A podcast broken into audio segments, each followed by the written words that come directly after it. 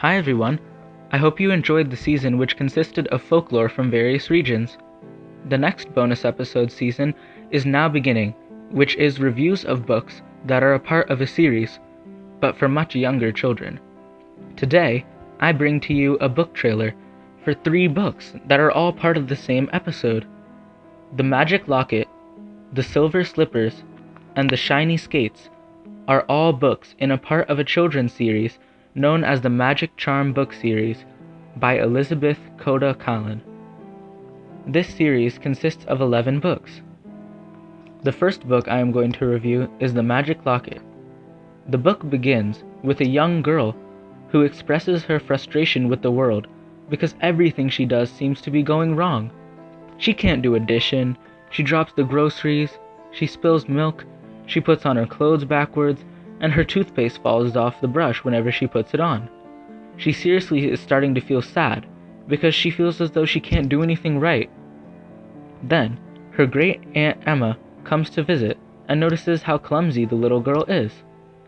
The aunt tells her that she used to be just like the little girl when she was younger. But the little girl notices how the aunt is so careful and doesn't even spill a drop of tea while pouring it and that she would have spilled a lot more than just a drop if it was her. The aunt tells her that she has a gift for her that was passed down to her a magical locket which will make anything that she wants come true, but only if she believes in the locket. She is doubtful when she wakes up the next morning, but she decides to give it a chance. Will it work out? Will the little girl gain confidence in herself again? Read to find out and gain the lesson of being self confident and believing in yourself. Another book in this series that I will be reviewing in today's episode is The Silver Slippers.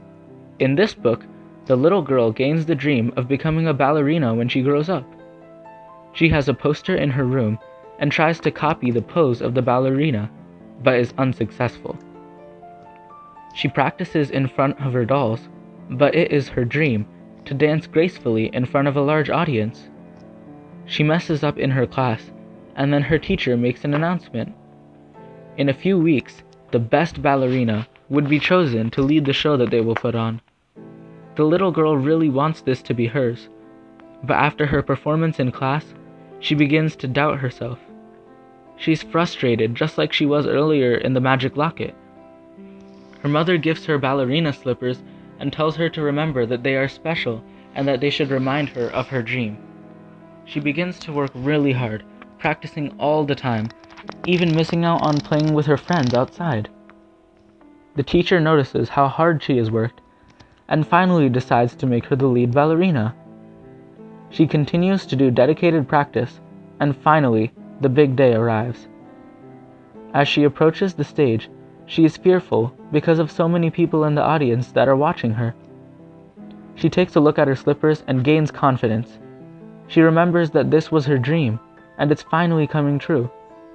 And she also remembers all the work that she put into improving her skill, wearing those same slippers.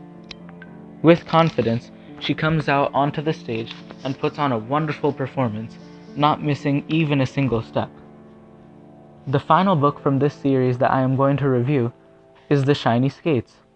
In this book, the little girl has a new dream. She wants to become an ice skater. Even while waiting for the bus, she imagines herself skating across the rink. Her parents buy her skates, and she goes with a friend who already knows her to the ice rink.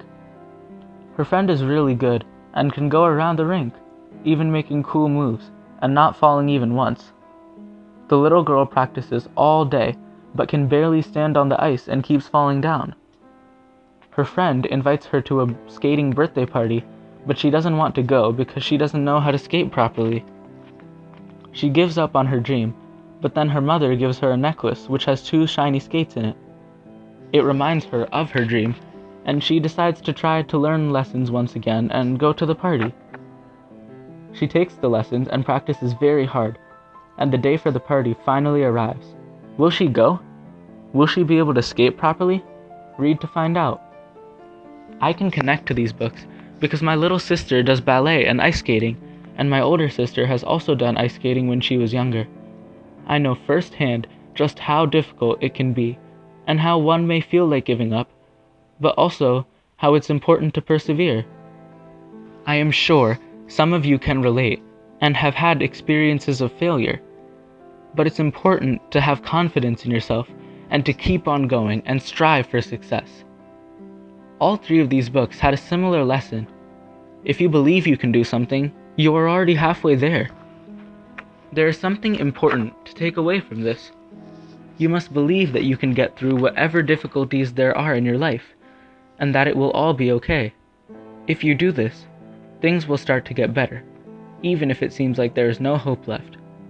After all, as said in the movie Sing, it's great to hit rock bottom because the only way left to go is up. Thanks for listening to this episode, and I hope to see you next time for the next episode of SOAR. Remember to leave a rating and review, and to like and subscribe. I implore you to soar.